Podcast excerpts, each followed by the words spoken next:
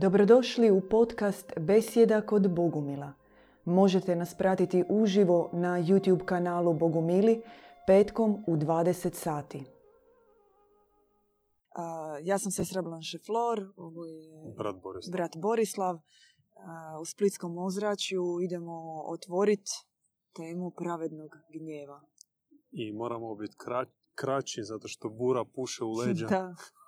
Naši bubrezi će nam biti zahvalni Aha. ako to odradimo. Da, moramo o pravednom gnjevu nešto reći. Kontroverzna tema, zato što mi kao Bogumili inzistiramo i naglašavamo dobrotu, milosrđe, vjeru u čovjeka. I sad odjedanput koristimo takvu relativno tešku riječ. Gnjev. Gnjev. Gnjev uvijek se asocira s nečim negativnim, s nečim teškim, teška emocija.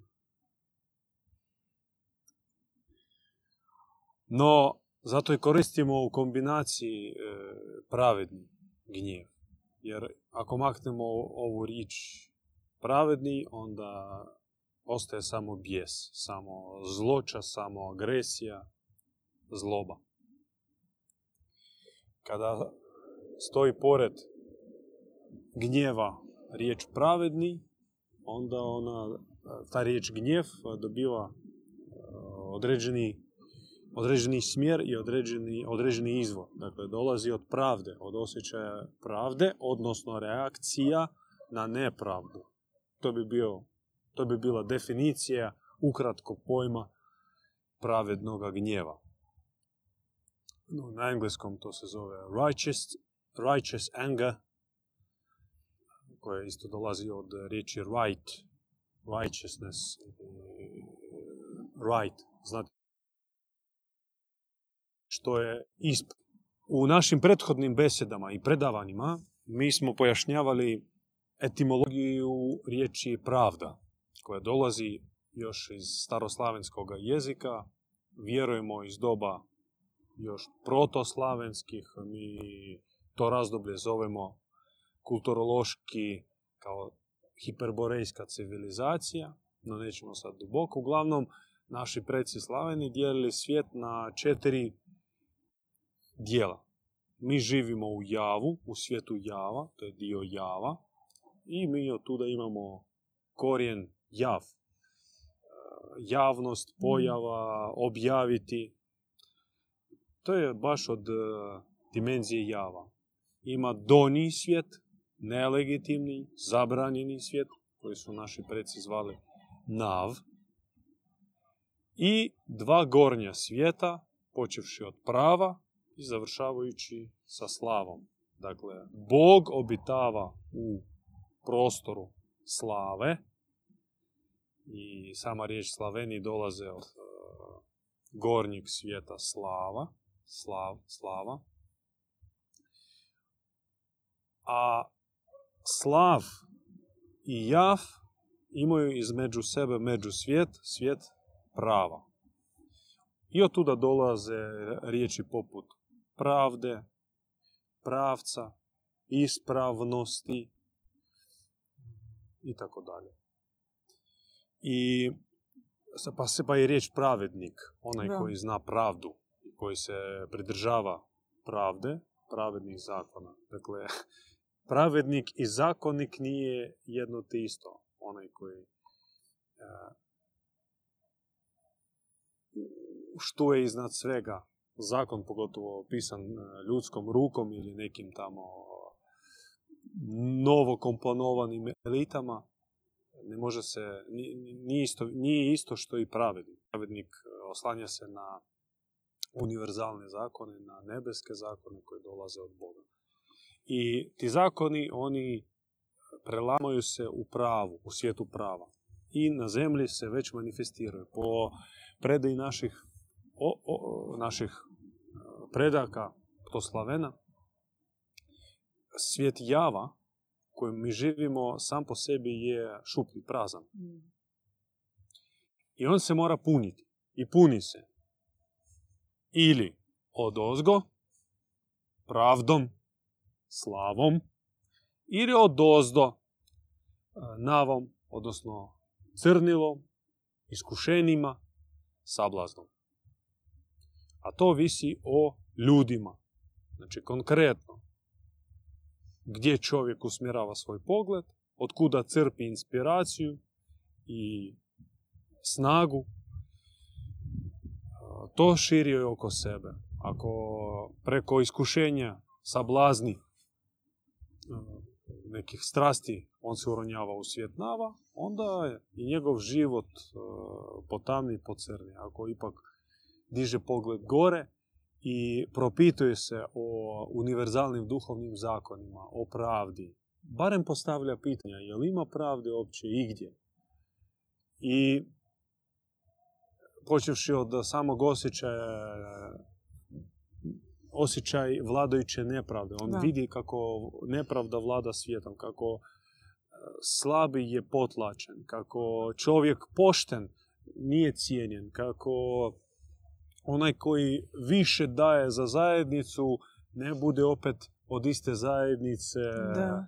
nagrađen ili barem priznat. Znači, najbolji ljudi u našem društvu budu su zapravo poniženi i završavaju kao neki tamo, ne znam. Klaunovi napravljeni. Sokrat, da. Diogen u bačvi. Da. Ili Sokrat kojem kažu eto. Ili da te istjeramo ili popiješ otrov. On kaže, ja ću popiti otrov. Da. Nećete vi mene istjerati. Niste vi mene rodili u ovom gradu. Nećete ni vi mene istjerati. Da, i, dakle, o gnjevu vrijedi govoriti samo o aspektu poznavanja pravde. I gnjev u ovom smislu je prirodni, pri, prirodna reakcija. Kada u srcu tebi se objavlja pravda, što je ispravno. I ti vidiš pored sebe ono što je nije ispravno, čak protupravno. Kod tebe se diže pobuna. I ako je ona uokvirena pravdom i ako je usmjerena na nepravdu, onda ta pobuna ne može, a da ne bude sveta. Ona ne može biti destruktivna. Ona je zapravo uh, božanska manifestacija. Čovjek u čovjeku u, u tom trenutku djeluje Božji duh. Sveti duh. A gdje naći izvor autentične pravde? To isto može biti labilan uh, pojam. Ja vidim tri, tri točke, tri uporišta ili tri izvora za pravdu. Prvi se nalazi već u čovjekovom srcu. Ili kako kažu naša braća muslimani, ugrađeni e, iman. Dakle, božansko znanje koje je već ugrađeno u tebi po samom božanskom stvorenju ili božanskom rođenju, ti u sebi posjeduješ bo, božansku prirodu, koja u sebi i nosi, među ostalom, pravdu.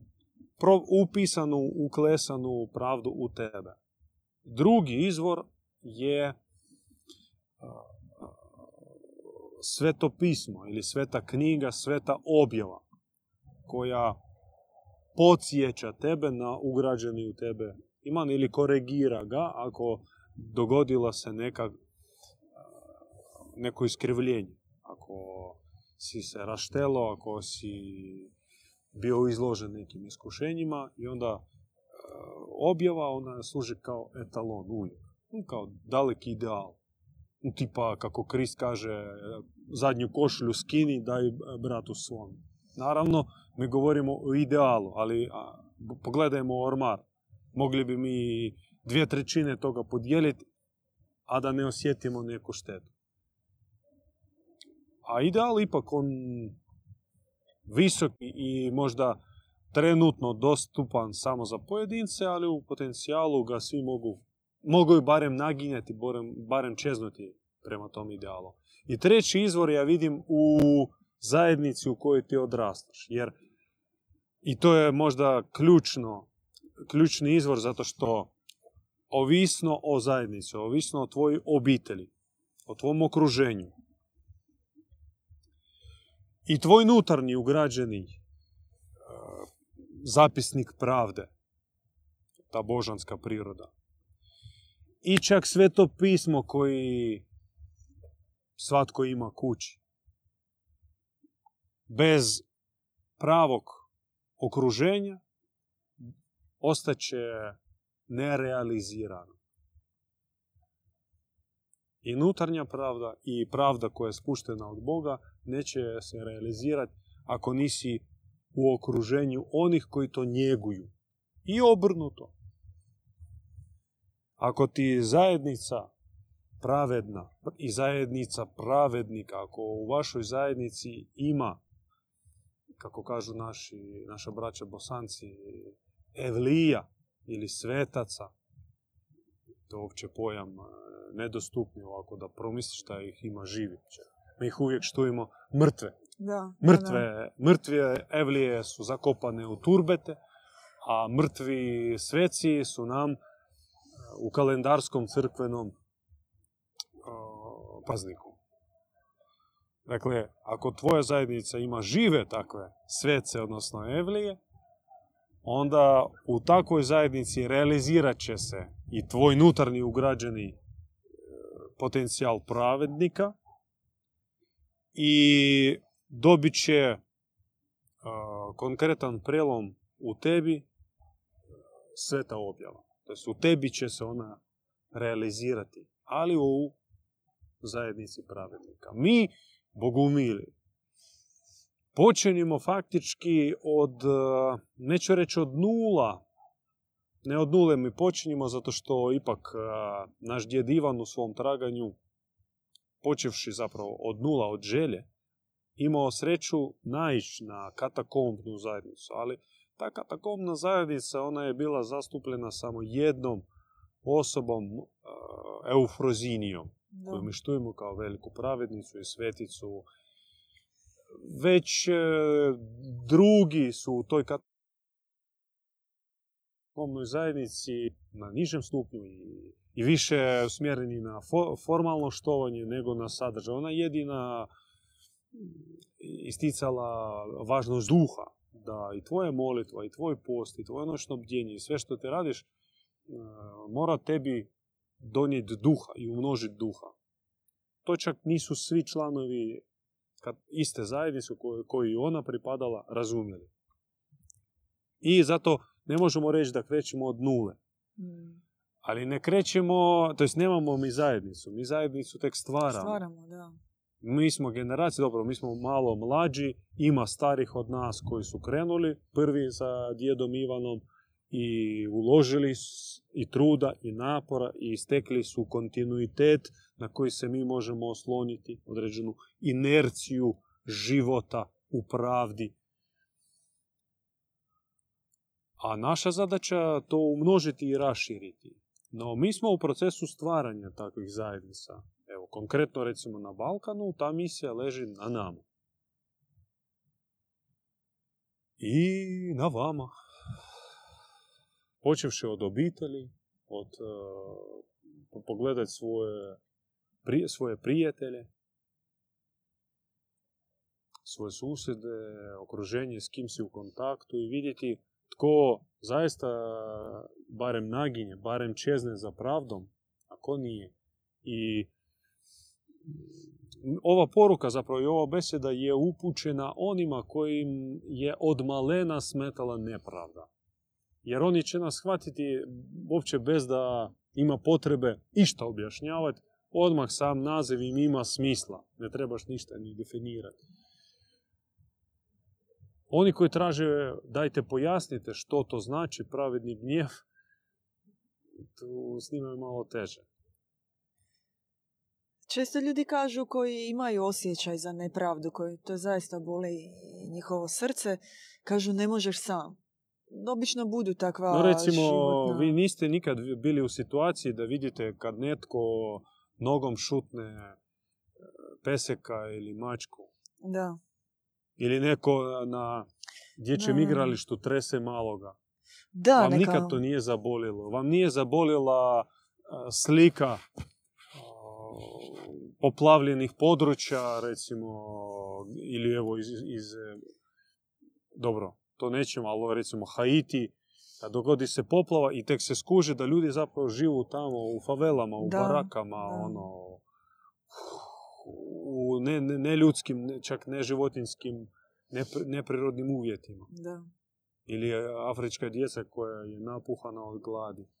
Ili stari čovjek koji je pošteno radio, šljakao pedeset godina i sad ne. kopa se po kontejnerima. Vam to nikad nije zabolilo, nije zasmetalo i nije vam prošlo kroz glavu, kroz srce misao da nešto ne valja u ovom svijetu. Znači? Da mi stvaramo, skupljamo znojem, trudom nešto, ulažemo u našu djecu koju pokosi novi val ratova, odnosno nekih uh, planiranih često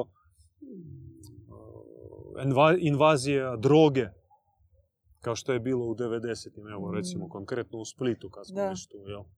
Sjećaš se tih Absolutno, slika? Da. No, kao, pokošena generacija. U svakoj kući, u kvartu u kojem si odrasao, u vlastitoj obiteljskoj kući imaš. Kao da se najbolje mlade ljude gledaš kako umiju. Događa berba. Da. I to berba ne zla, baš ono, sjetva, da, konkretno. A ne možeš, kao paradoks, jer gledaš onda sve te važne, bogate ljude današnjice kako putuju više puta, u svemir. Više puta smo ponovili da i naglasili da postoji otprilike tri načina realizacije tvoje pobune, odnosno reakcije na, na nepravdu. Kad je vidiš, kad je uočiš. Kad možeš, prvo, i to je najveći stupanj, spriječiti rukom, dijelom, činom. To jest interveniraš se. I mi takve primjere znamo. Često nam zafali hrabrosti da, da stanemo u obranu potlačenog. Ako ti fali hrabrost ili nemaš priliku, nemaš u sebi takav, takvu mogućnost, onda kaži riječ, to jest reagiraj pomoću riječi. To je stupanj ispod reakcije, kao reći nemoj, stani, da. Nego ono baš, to jest umjesto da uletiš i zaštitiš, ili pomogneš, ili da daš dio, ono, konkretno tu košulju skineš sa sebe i pomogneš, pa onda barem sa riječi. Ta riječ može biti uh, i kao propovijed ovakva naša, barem neki poziv na adekvatnost uh, ili raskrinkavanje nepravde. Ako to ne možeš, onda barem u srcu se s tim ne složi. I uh, mediji, recimo, tu jako pomažu da čovjek u sebi izgubi, izgubi potencijal, kapacitet pravedne reakcije. Kako oni to rade i vi to znate, tu tehnologiju. Još, još, još kon- konkretnije. Oni slože, recimo, program novosti na takav način da izmiješaju.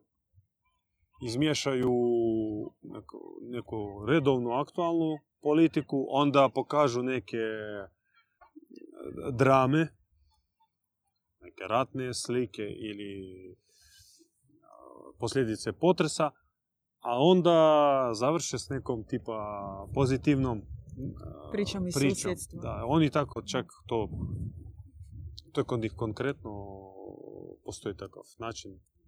Nauk o tome. Da, nauk da zadnja, zadnja novost mora biti pozitivna, da ne ostane ona, ona gorčina. I naravno, nakon novosti kreću serije, nogometne utakmice i tako dalje. Dakle, čak onaj trenutak kada gledatelj gleda televiziju koju uopće adekvatan duhovni čovjek mora bi baciti kroz prozor. Kad on vidi slike iz ratnog područja ili područja stradalog od potresa ili poplave, od gladi ili slično, Kod njega se probudi ono što bude uspavano. On, re, on, on kuži da on nije sam u čahori, nego, nego ima svijeta, ima života, ima ljudi koji ovaj trenutak pate. Koji nemaju kruha za jesti. I njemu on osjeti bol. I taj bol bi trebala biti početak za skupljanje pravedne reakcije, pravedno, pravedne pobune, pravednog gnjeva. Međutim, pošto odmah ona se pre, pre, preklopi novom slikom, pozitivnom pseudo ili nekom zabavom, a sada najviše se ulaže u entertainment, u zabavu, i filmovi, i seriji, i šou, sve, već osamdeset posto posvećeno za, ako i ne više, zabavi, neki humor, stand-up, ono, gluposti svakakve.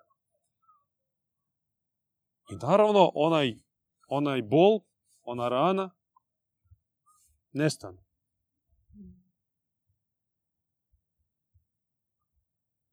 I dogodi se još gore, što pokrade se, iščupa se iz čovjeka pravedna priroda, pra, priroda pravednika. I on postaje ravnodušan, egocentričan,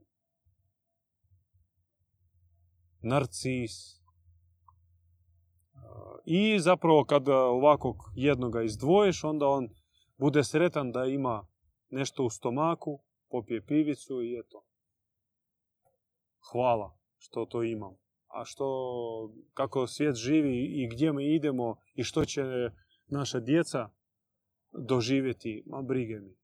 Ja sam ko ona glista. Najeo se i ležim i sretan sam. Ispružio sam noge u kauču. Je, sve ovisi o tome kako ćeš ti to uvidjeti. Ima jedan primjer super iz, točno koji pokriva ovo sve, potkrepljuje što ste rekli, iz Španjolske, jedna naša svjetiljka, duhovna majka, koja je baš opisala da jednom je bila došla na naše predavanje tamo i rekla da se sve to ču, o čemu oni pričaju, zašto tako crno? Pa nema problema u svijetu, sve je okej. Okay. No, kao sve se to činilo pre, preteška tema i pogled. Naravno, prije obraćenja, prije početka njenog duhovnog puta. I onda kaže da je došla, da je čak otišla ranije iz predavanja, združenja. I došla je kući, upalila je vijesti, upalila je televiziju kako to inače radi. I gledala je tisuću puta vijesti prije toga i doživljavala svijet na jedan drugačiji način. I tada, nakon tog predavanja na kojem je bila, kad je pogledala vijesti, rekla da je srce puklo. Da je baš po prvi put osjetila tu nepravdu i adekvatnim, dubokim pogledom, pronicljivim, vidjela zapravo pravu sliku svijeta. Zapravo to se ne radi o nekoj ekstremi. Nakon toga se spakirala, pazite, i krenula. Ne radi se o nečem drugačije, ekstremalnom, o nečem da, izvanrednom. To je reakcija normalnog čovjeka, kojem da, srce nije mrtvo. Da. Duša nije mrtva. No, kad on odrasta u okruženju, a od toga smo počeli, da ako nema adekvatnog okruženja, adekvatne zajednice koje njegove pravedne principe i radi na tome da nema nepravde u sebi, u zajednici, onda čovjek, to jest ako nema takve zajednice, onda on izraste ravnodušan. I nema Nema smisla, odnosno džabe ti i, i ove crkve, kapelice i, i sveta pisma i svašta. Ak ti zajednica rasula, ak ti pravednike tlaču, sama zajednica ih pojede. Šta su učinili Isusu, ona gomila, huškana od farizeja? Rekli, pusti razbojnika, a ovoga raspni. Došao najveći pravednik njima, da, je, da, im, da ih pozove na, na visoke ideale i oni kažu raspni ga. Ali kažu zato što su naučeni od farizeja. I, i glavna krivica je na onim farizejima koji hule duha. A gomila, Krist kaže, oče, oprosti jer ne znaju što čini. Ne znaju. U toj sljepoći svoju su spremni učiniti najveća zlo, zladjela. Kako, kao što Njemcima nakon završetka Drugog svjetskog rata organizirali su radne ekskurzije u Dachau, u Auschwitz i sve te logore. I oni su dolazili, da. Otkopavali, iskopavali kostore ili to doslovno na hrpi da. Bi bilo. I bili u takvom šoku, a mi nismo znali. Mm. Vidite, mi nismo znali. Pa, čuli smo da nešto negdje tamo ima, nismo znali. Je. Imamo pitanja na uh-huh. chatu. A, i pozdrave. Ante nas pozdravlja sa Korčule. E. To je... Uzvraćamo pozdrave. Tamo, jo, tamo mu uzvraćamo u tom smjeru. Nikola nas pita kakav je vaš stav o vakcinaciji i na koji način mislite da se možemo suprotstaviti totalitarizmu koji nam se nameće danas? Da li je bogumilski pacifizam rješenje ili on možda odgovara sistemu?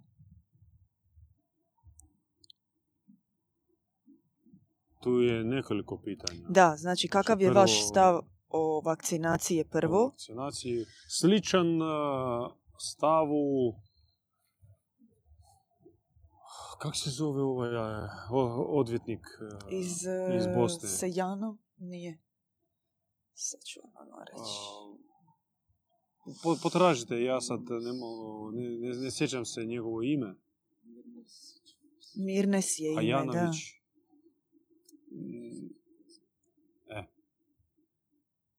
Dok sestra traži... Ajanović. Kako? Ajanović. Mirnes Ajanović. Evo. Pogledajte e, njegovu emisiju u...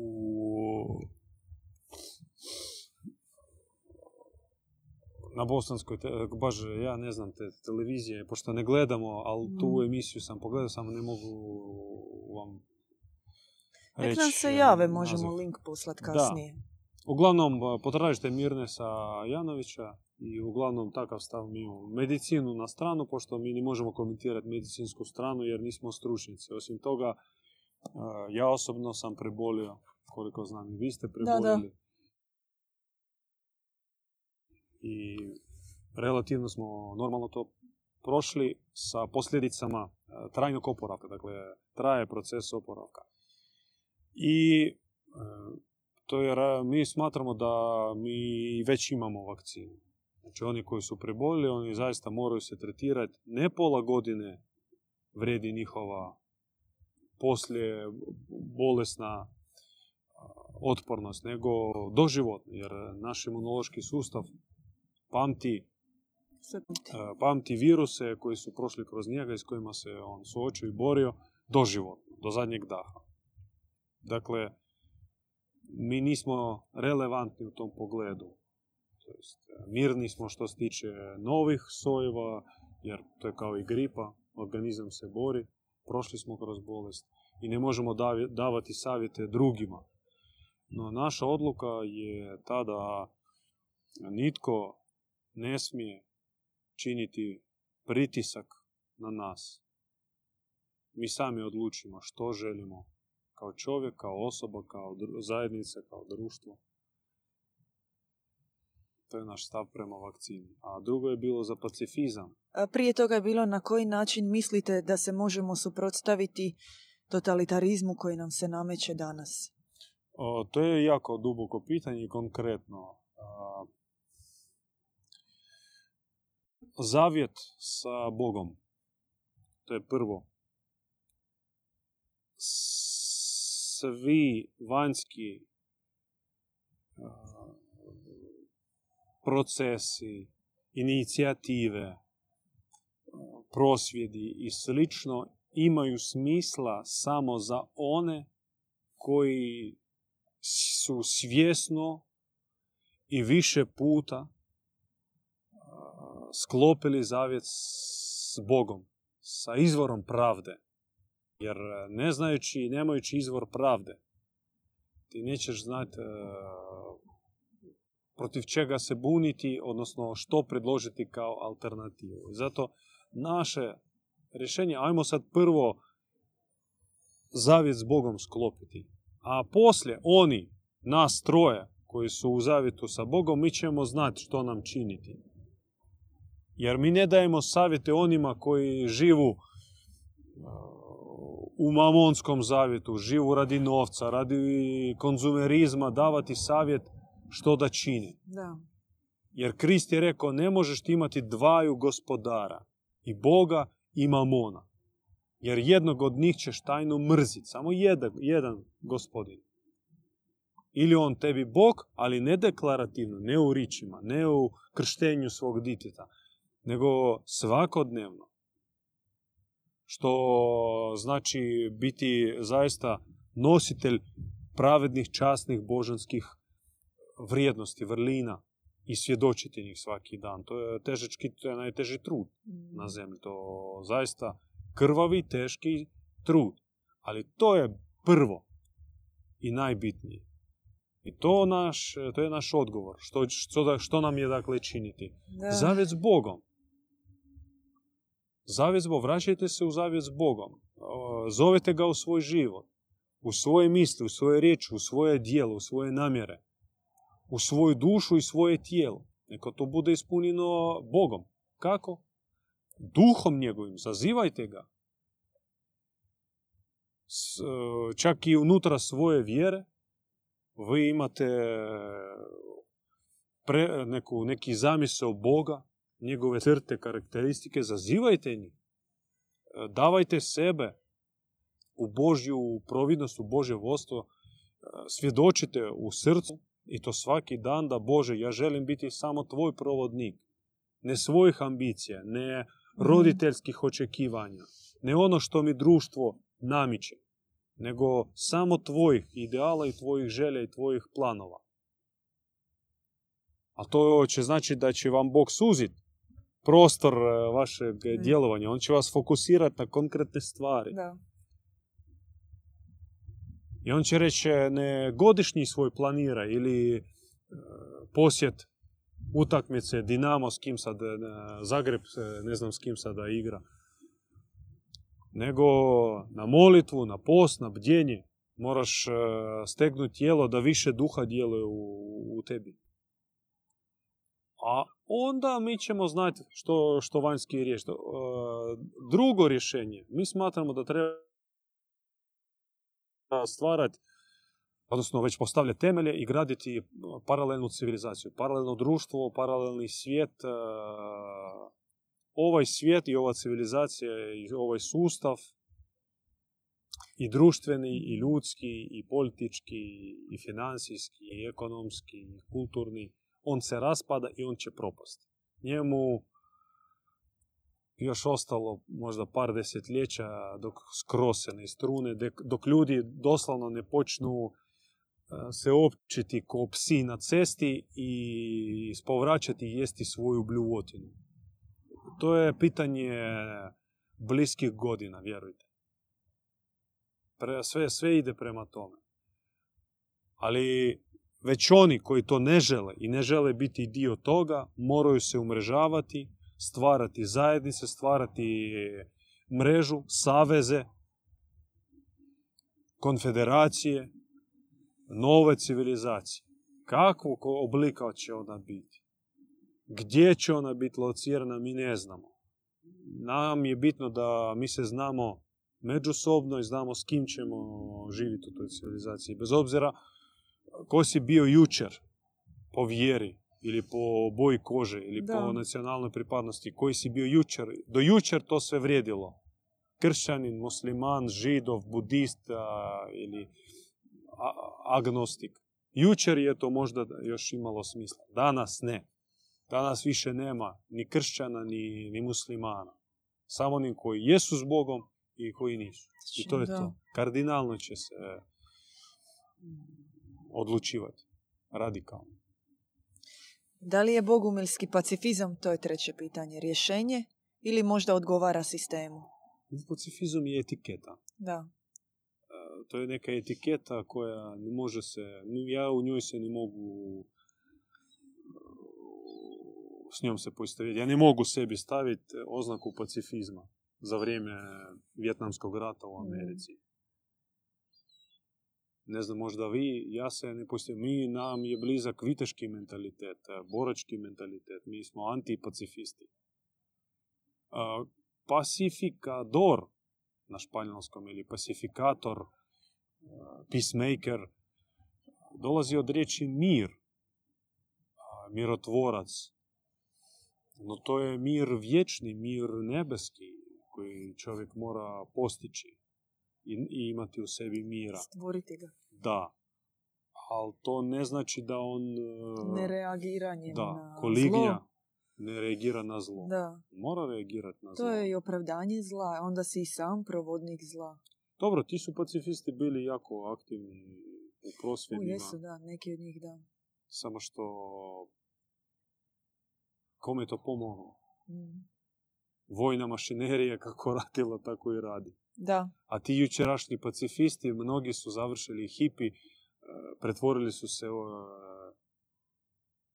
u konzervatore, za takve opake, okrutne. Dajen pita kako iskazati pravedni gnjev tu na zemlji. To je prvo. Pa rekli smo tri da. Načina. I što rukom, nam je... riječi da. Ili u srcu. Je. I to isto drugo pitanje njegovo bilo. Što prvo učiniti kad nas nepravda žulja i smeta? Uh, nema recepta za sve situacije. Nema algoritma. Post... To što nema recepta, ali može biti neki algoritam. Algoritam je uh, duh Boži. To jest onaj koji je ispunjen duha, taj će reagirati. I duh će njemu otvoriti kako da reagira u datom trenutku, u konkretnoj mm. situaciji. Ako nema duha, nek potraži one koji imaju duha. I neka se njima pridruži i od njih se nauči i od njih se napuni duha. To je tako. Ima, ima u društvu onih koji imaju duha.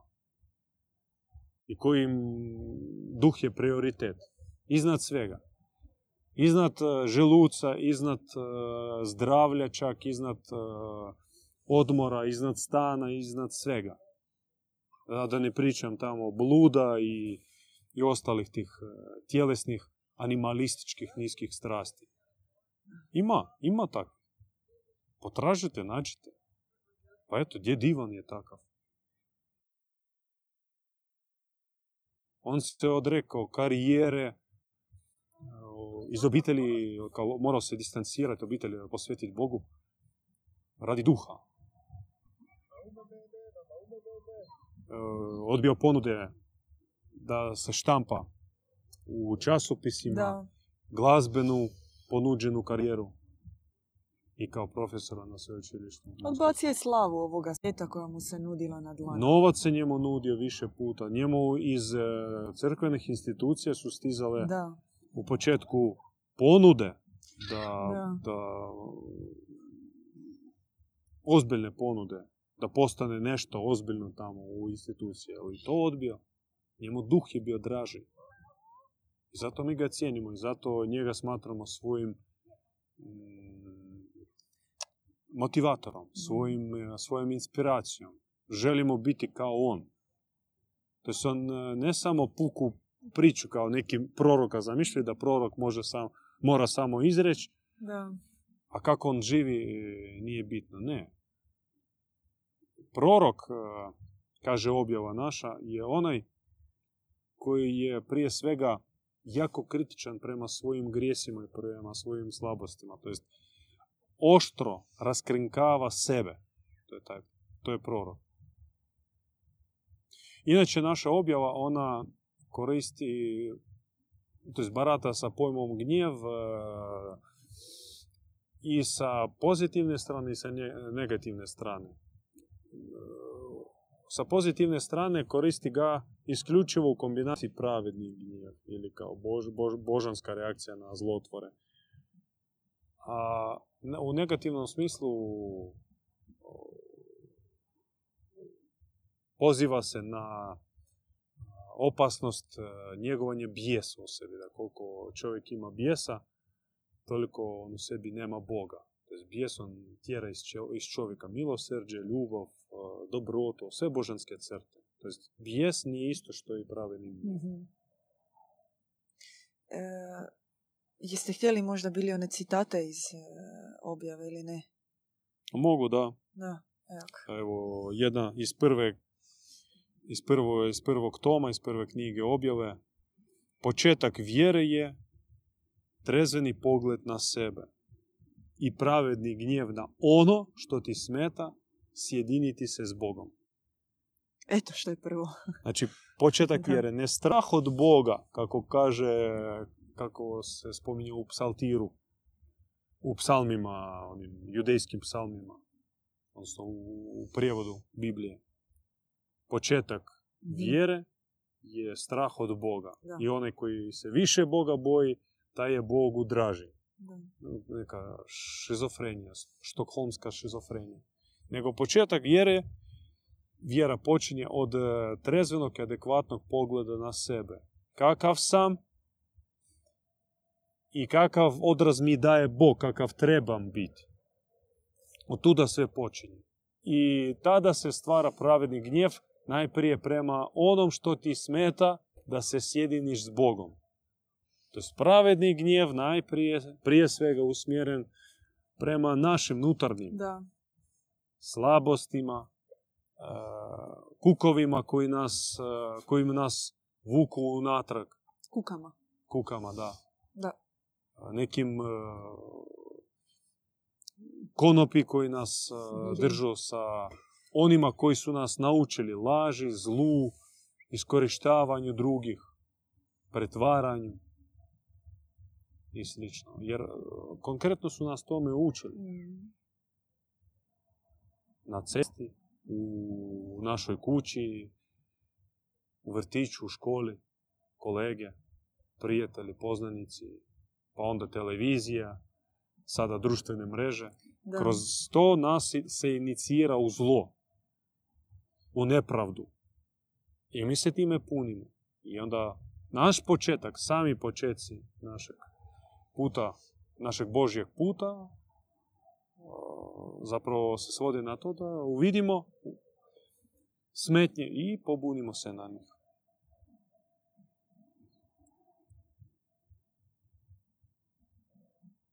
Evo, naučiti se razlikovati tko je kakvog duha. Trezvenim okom. Naučiti se čitati u duši. Čitaj dušu svakog. Trezvenim okom čitajte dušu svakog. Tek onda ćete moći odvojiti za svakoga ono što njemu treba u datom trenutku. Milosrđe za vas više neće biti problem. Potrebitom ćete dati, a lopova ćete zaobići. Potrebitom ćete pomoći, a lopova zaobići. I to isto jako bitna, bitni element pravednog ponašanja. Da ne bacaš biser pred svinje, da ne da. daješ dušu i, i sebe onima kojim ne treba. Koji će to iskoristiti protiv tebe. I tu mi često grešimo. Mm-hmm. I puno smo potrošili sebe i Boga u sebi za krive ljude. A to je nepovratno. Razumite? Ono mm. što ti ulažeš u čovjeka od Boga, to jest to je čovjek od Boga, od Boga, Bogom ti je doveden da mu izdvojiš svog milosrđa, svoje pažnje, svoje ljubavi, svoje brige, svoje topline. To se tebi vraća. Dobrota se vraća kada, invest, kada se investira u pravog čovjeka. A u lopova, ono što si uložio, iz njega se ne vraća. To je nepovratno otišlo. Lopovo će još. To ti je oduzeto. On se vraća po još. I za to se pita čak. Čekaj, te, ti si imao. Imao si milosti, snage, svetosti u sebi. Ali su došli vampiri i ti si im davao to, ti si ih učio, ti si uh, trošio vrijeme, energiju za njih. I oni su otišli, okrenuli leđe i još i pljunuli po tebi. A ti si kriv. ti si kriv, nisi imao dovoljno trezvenosti, a davali su se znakovi. Mm. Da ne, nemoj više davati ovim ljudima, nemoj više u njih ulagati.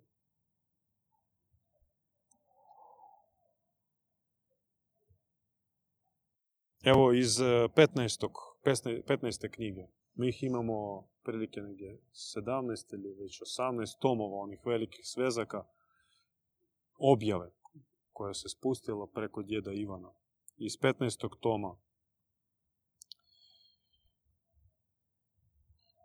Knez ovoga svijeta je naljutio. Se, raz, se naljutio. Njegova vlast je pokolebana. Ispuni se pravednog gnjeva ili probudi u sebi pravedni gnjev prema zlom prevarantu. Pravedni gnjev će tebi postaviti štit. Pravedni gnjev će tebi postaviti štit. Jedan od aspekata viteške časti u tome da ne puštaš iz ruku mač ljubavi i štit pravednog gnjeva. To jest viteškost, naša čast, mora se realizirati kroz bitku, kroz mač ljubavi i štit pravednog gnjeva. No, to su takve mi, mi, mistične riječi, mistična terminologija. Ljudi možda žele konkretike neke. Dajte, red. Dobro, dali smo red, red konkretike, red mistike. To je to. Pazi, e, hoću znati što ćemo s ovim svijetom nepravednim. A mi kažemo, počnimo od sebe. Da. Jer kad počneš od sebe, onda ćeš znati što je i sa svijetom. Je. A i džabe će biti uputa pokazivati, raskrinkavati hobotnicu, ako mi to radimo. Da. Ako ti ne budeš radio na sebi. Ima i kamatare, financijske ove zlotvore, teroriste, i medicinsku, farmaceutsku mafiju. Sve vi to znate i bez nas. Mm. To vam je David Ajk sve objasnio. I za reptiloide i ostale. Ima, gledate svi Balkan info. Da. Sve vi to znate. Nemanja. Pozdrav, brat. Blagojević. E, ali malo tko zaista sprema i zna kako početi od sebe. A to je ključno, to je početak. I objava kaže da svaka naša pobjeda nad osobnim mrvicom, malim zlom doprinosi pobjedi zla u svijetu. Ona se ne ograničava, bitka da. se ne ograničava sobom, ali ona počinje od sebe. Da. Znači, da se razumijemo. Naravno, ispred nas stoje velike bitke i globalne ratove i u svijetu i, i, i zajednička borba. To jest, mi ćemo re, reći našu riječ zajedno, glasno. Ali oni moraju biti u toj zajednici koji su počeli od sebe, koji su krenuli od sebe. A ne samo to što su došli gomili, evo sad će biti neki prosvjet i išao sam na kavu, ali sam se pridružio, eto, da. malo sam sa zastavicom mahnuo i vratio se opet u svoju jazbinu. Kao Isusova prispodoba o pasu koji se vraća na svoju bljuvotinu. Kako je rekao, pričajući o svom životu, Muhamed Filipović, naš prijatelj, akademik, preminuli iz Bosne i Hercegovine, kad imao žušće rasprave unutra Komunističke partije BiH, još tamo u sedamdesetim, i pretjerali su mu zatvorom. Njemu majka izašla i je rekla, sine, ti znaš da ne želim da ti se nešto loše dogodi, jer mi su muža odveli, Ustaše, i sina jednoga, i kći, ti, mi, ti si mi ostao jedan. Ja ne želim tebi zla, ali, kaže ona, ako si već pljuno, nemoj polizati. Jer nema goreg od uh, pljunuti i onda da tebe prisile to polizati. Znači, moraš biti spreman dati život za svoju odluku. Ništa, Bog je strpljiv i milosrdan, daje nam tisuće šanse. Da. Svaki dan daje nam priliku. Da. Nikad se njegova vrata ne zatvaraju i prilika njegova se ne, ne nestaje. Da. Tu, tu su. Ako nisi uspio jučer, počni sada. Počni sada. Ali nemoj živjeti sutra. Živi sada. Pitanja više nismo imali u četu. To, to je to. To prilike, jel da? Da. Dakle, valjda ćete pitati poslije, odgovorit ćemo u komentare. Da, javite se. Biće sugestije valjda neka za iduću temu. Petkom, hvala vama. Normalno, like, share, to pomaže. To naravno pomaže dok je u živu. U je, živu. je, je, je. Uvijek bolje u živu. Odmah to share tako možete na vašem Facebooku. Ba čak i interna.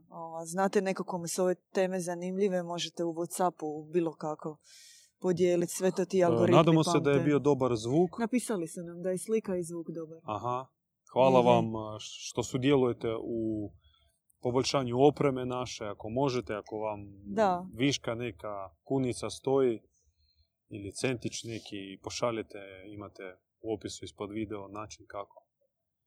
I vaše molitve su upalile, mali tračak sunca se pojavio na ovoj splitskoj buri. E, da, mi smo još u Splitu, u srijedu ćemo imati druženje, predavanje, ako ste tu. U šest sati. petnaestog dvanaestog u šest sati u našem Bogumilskom centru. Pa dođite. Centru. Evo, Ante nam se javio, pa šta, sjednite Ante na trajekt taj dan s Korčula. I još jedno ćemo imati ove godine druženje, predavanje u Zagrebu.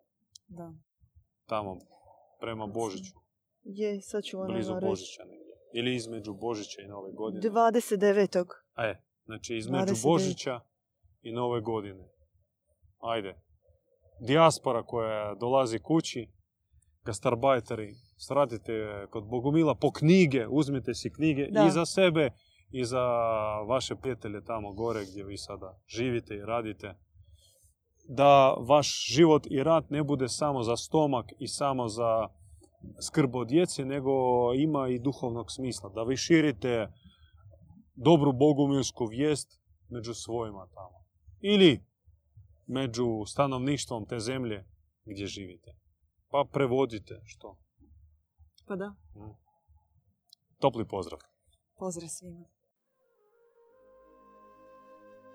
Slušali ste besjedu kod Bogumila. Pratite nas uživo petkom u dvadeset sati na YouTube kanalu Bogumili.